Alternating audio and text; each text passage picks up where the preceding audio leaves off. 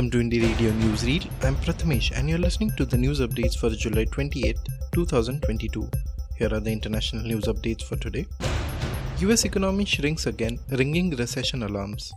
The US economy has shrunk for the second quarter in a row, a milestone that in many countries would be considered an economic recession.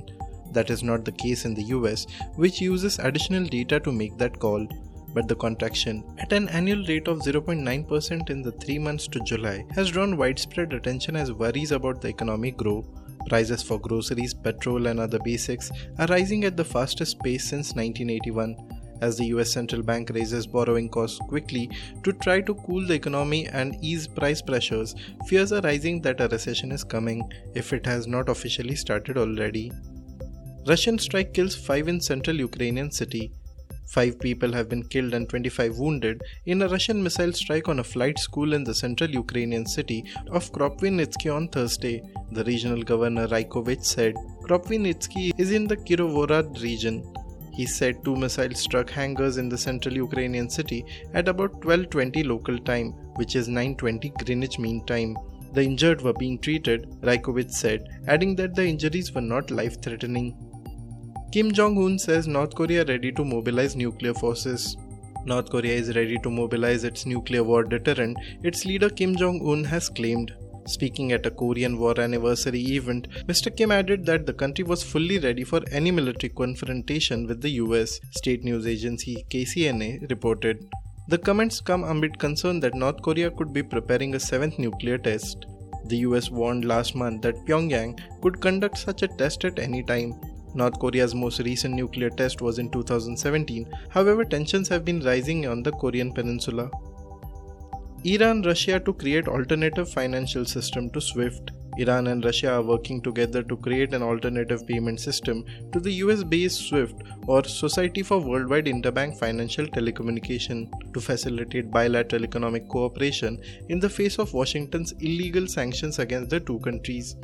Iran's Deputy Foreign Minister for Economic Diplomacy, Mehdi Safari, revealed that both countries have proposed a version of the system created by the northern nation and stressed that a good agreement based on the realization of transactions in foreign currencies between Russia and Iran is very close. Safari also pointed out that several pacts between Moscow and Tehran were signed to cement the new payment system, which will be called MIR and will be launched in the near future. Nigeria shut school in Abuja over fears of attack. All schools have been told to shut and send children home amid security fears in Nigeria's capital, Abuja, and in nearby Nasarawa state. Intelligence reports suggest armed groups are planning attacks in several states, including on the capital. Schools, mainly in northern Nigeria, have become a target of kidnapping gangs in recent years, with hundreds of students held for ransom. President Muhammadu Buhari is currently meeting with security chiefs. Most private schools were in the middle of exams when they were ordered by the authorities to close on Wednesday afternoon. Now to the national news stories. India says it will protect its interest as Chinese boat heads to Sri Lanka.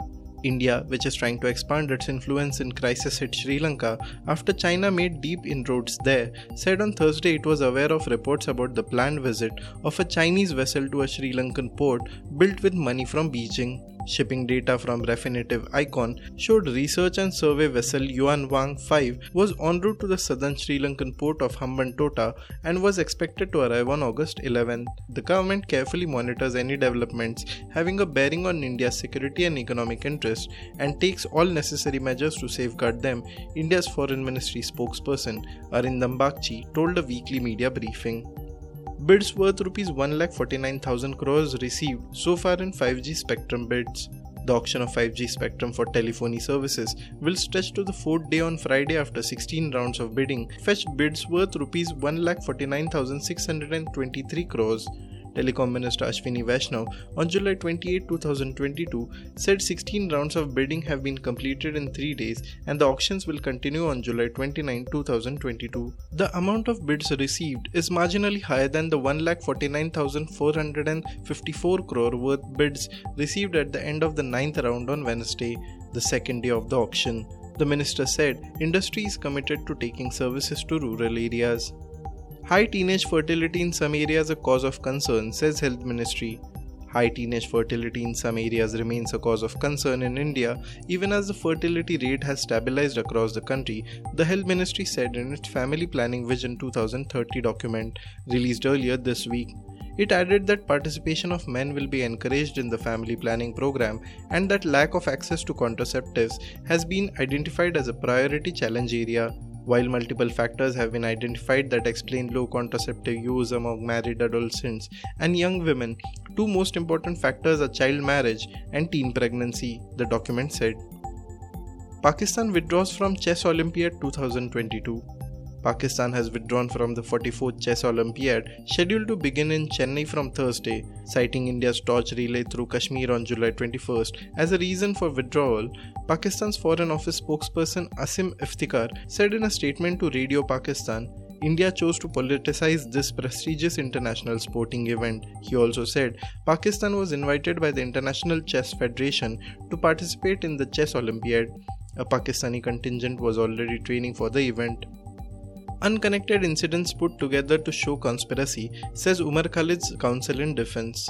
Concluding his arguments in the appeal for bail in the alleged case of larger conspiracy behind the Northeast Delhi riots, activist Umar Khalid's counsel on Thursday argued that completely unconnected incidents have been put together in the charge sheet to show a conspiracy the division bench of Justice Siddharth Mridul and Justice Rajneesh Bhatnagar have been hearing Khalid's appeal against the dismissal of his bail by the lower court. The special public prosecutor will begin his arguments in the case on Monday. Regarding the 17 incidents mentioned in the charge sheet, Khalid's counsel said there are no witnesses for 8.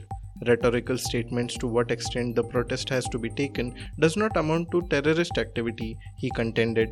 Thank you for listening to Indie Radio Newsreel. For more news, audiobooks, and podcasts, stay tuned to Indie Radio or log on to www.indiejournal.in. Also, consider subscribing to listen to our premium shows.